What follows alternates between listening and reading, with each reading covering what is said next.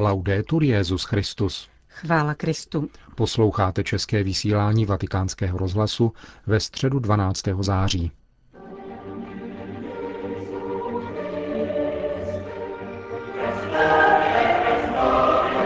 Ve zcela zaplněné vatikánské aule Pavla VI. se dnes konala generální audience svatého otce. Benedikt XVI. pokračoval v cyklu katechezí o modlitbě na základě poslední knihy písma svatého Apokalypsy.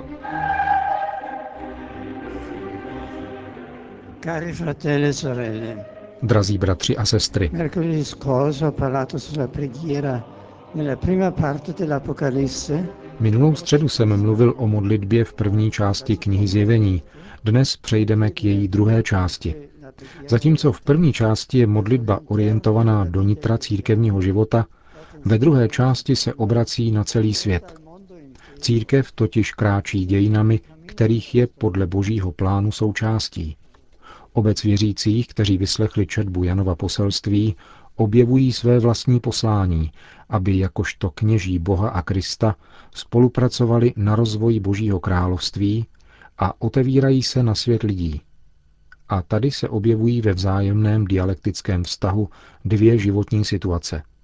Tu první lze nazvat Kristovo zřízení, do něhož s potěšením patří obec věřících. A tou druhou je pozemské zřízení antikrálovství a antismlouvy, uskutečňované vlivem zlého, který chce klamáním lidí realizovat svět opačný vzhledem k tomu, který chce Kristus a Bůh. Obec věřících tedy musí umět číst dějiny, které prožívá v jejich hloubi. Učit se vírou rozlišovat události, aby spolupracovala s božím jednáním na rozvoji jeho království. A tato četba a rozlišování, jakož i jednání, souvisí s modlitbou. Po naléhavé výzvě Krista, který v první části knihy Zjevení sedmkrát řekl, kdo má ucho, ať poslouchá, co říká duch církevním obcím, je obec věřících poslána vystoupit do nebe, aby božíma očima nahlédla skutečnost. A tady nacházíme tři symboly, vstažné body, kterých se drží výklad dějin. Boží trůn, beránek a kniha. Prvním symbolem je trůn, na kterém sedí osobnost, kterou Jan nepopisuje, protože přesahuje jakoukoliv lidskou představivost.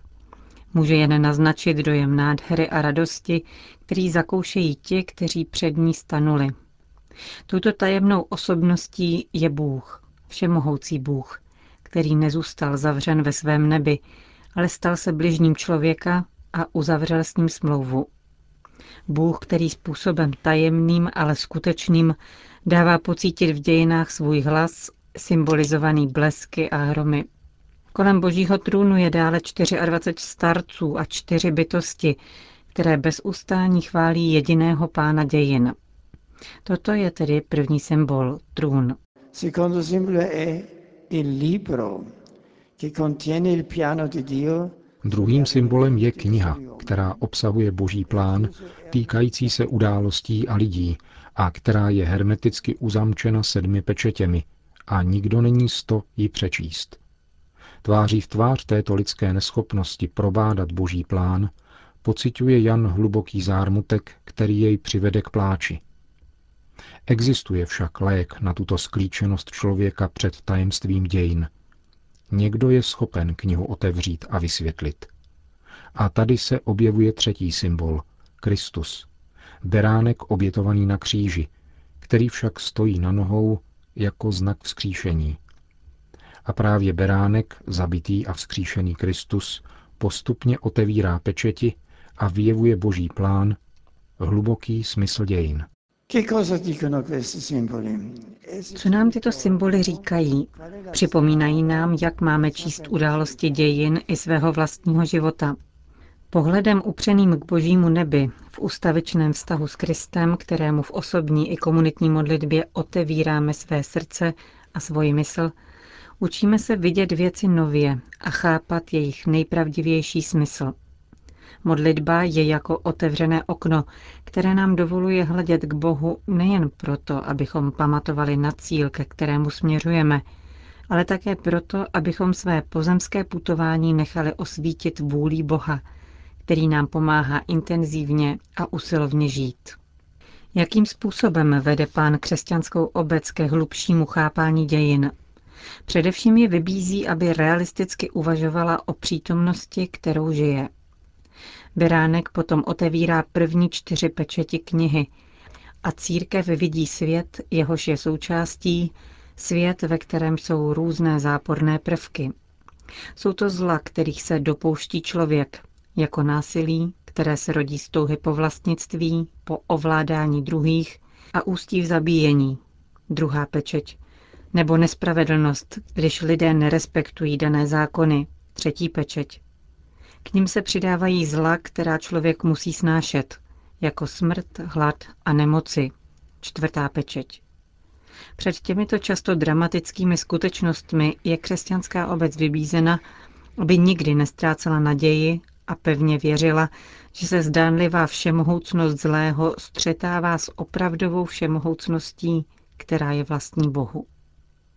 A první pečeť, kterou Beránek rozlomí, obsahuje právě toto poselství. Jan praví, podívám se a hle, bílý kůň. Ten, který na něm seděl, držel luk. Byl mu dán věnec a vyjel jako vítěz, aby zvítězil. Do lidských dějin vstoupila moc boží, která je to nejenom odporovat zlu, ale dokonce ho přemoci. Bílá barva odkazuje ke zmrtvých stání. Bůh se stal natolik blízkým, že se stoupil do temnot smrti, aby je osvítil září svého božského života. Vzal na sebe zlo světa, aby jej očistil ohněm své lásky. Jakým způsobem růst v tomto křesťanském chápání skutečnosti?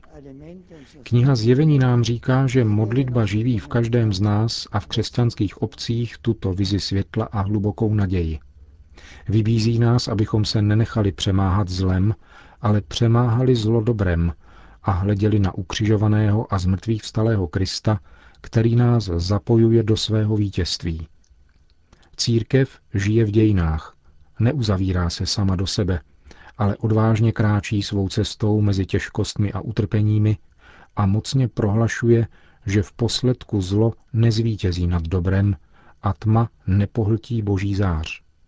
To je důležitý bod také pro nás. Jako křesťané nemůžeme být nikdy pesimisté. Víme dobře, že se na cestě svého života často setkáváme s násilím, lží, nenávistí, pronásledováním, ale neodrazuje nás to.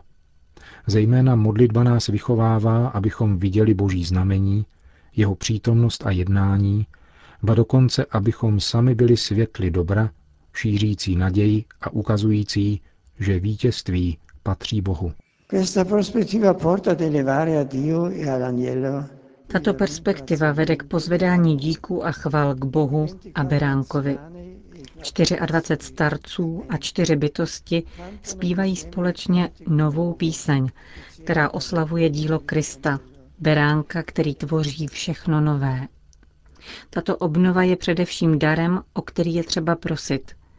A tady nacházíme další prvek, který má charakterizovat modlitbu.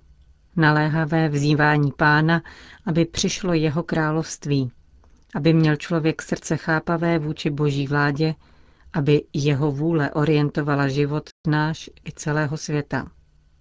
V apokalyptické vizi je tato prosebná modlitba představena s jednou důležitou podrobností. 24 starců a čtyři bytosti stáhly ruce, v nichž drželi citeru a zlatou misku plnou kadidla, která, jak je vysvětleno, představuje modlitby svatých, tedy těch, kteří již došli k Bohu, ale také nás všech, kteří jsme na cestě. A vidíme, že před božím trůnem drží anděl zlatou kadidelnici, kam dává mnoho kadidla, to znamená naše modlitby, jejich šlebá vůně spolu s dalšími stoupá před Boha. Tato symbolika nám říká, že všechny naše modlitby s jejich omezeními, námahami, ubohostmi, vyprahlostmi a nedokonalostmi, které mohou mít, jsou jakoby očištěny a dosahují božího srdce. Buďme si jisti, že neexistují povrchní zbytečné modlitby, žádná není ztracena. A dostává se jim odpovědi, třeba že někdy tajemné, protože Bůh je nekonečná láska a milosedenství. Anděl, píše Jan, vzal kadidelnici, naplnil ji ohněm z oltáře a hodil na zem. Tu nastalo hřmění, hlasy, blesky a zemětřesení. Tento obraz říká, že Bůh není necitlivý k našim prozbám, ale zasahuje a dává pocítit na zemi svoji moc a svůj hlas. Otřásá a vyvrací zřízení zlého. Tváří tvář zlu často převládá dojem, že nelze nic dělat. Ale právě naše modlitba je první a nejúčinnější odpovědí, kterou můžeme dát a která posiluje naše každodenní úsilí o šíření dobra. Moc Boží uděluje naší slabosti plodnost. Chtěl bych skončit poukazem na závěrečný dialog. Ježíš opakuje několikrát, hle, přijdu brzo. Toto tvrzení neodkazuje pouze na budoucí vyhlídku konce časů, ale také na přítomnost. Ježíš přichází, činí si příbytek v tom, kdo v něj věří a přijímá jej. Obec věřících tedy pod vedením Ducha Svatého opakuje naléhavou Ježíšovu výzvu, aby se ještě více přiblížila. Přijď. Je jako nevěsta, která vroucně touží po plnosti zasnoubení. Tato invokace se opakuje po třetí. Amen. Přijď, pane Ježíši. A čtenář končí výrazem, který ukazuje smysl této přítomnosti. Milost Pána Ježíše buď se všemi. Apokalypsa, kniha zjevení, nás složitou symbolikou vtahuje do velice bohaté modlitby. Takže také nasloucháme, chválíme, děkujeme, kontemplujeme Pána, prosíme jej o odpuštění. Její struktura velké komunitní liturgické modlitby je také silnou pobídkou ke znovu objevení mimořádného a proměňujícího náboje, který má Eucharistie. Zvláště bych chtěl důrazně vyzvat věřící, aby se účastnili nedělním vše svaté v Den páně, který je pravým těžištěm týdne. Bohatství modlitby v knize Zjevení nám připomíná diamant s řadou podmanivých odstínů, jehož drahocenost spočívá v ryzosti jediného jádra. Působivé formy modlitby, s nimiž se setkáváme v apokalypse, dávají zazářit jedinečné a nevýslovné ušlechtilosti Ježíše Krista.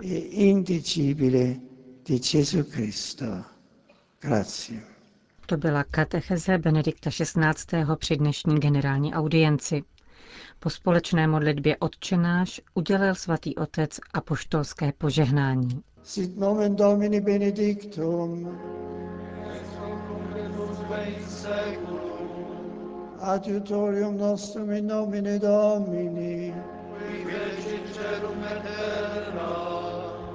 Benedicat vos omnipotens Deus, Pater et Filius et Spiritus Sanctus.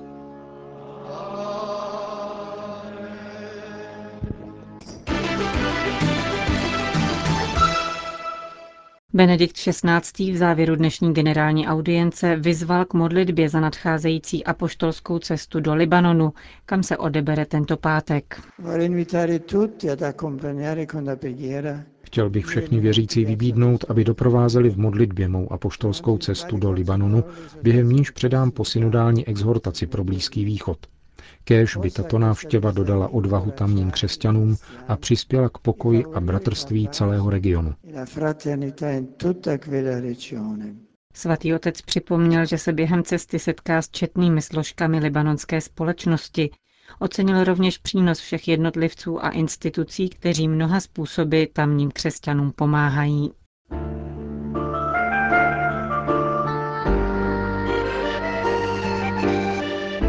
Končíme české vysílání vatikánského rozhlasu. Chvála Kristu. Laudetur Jezus Christus.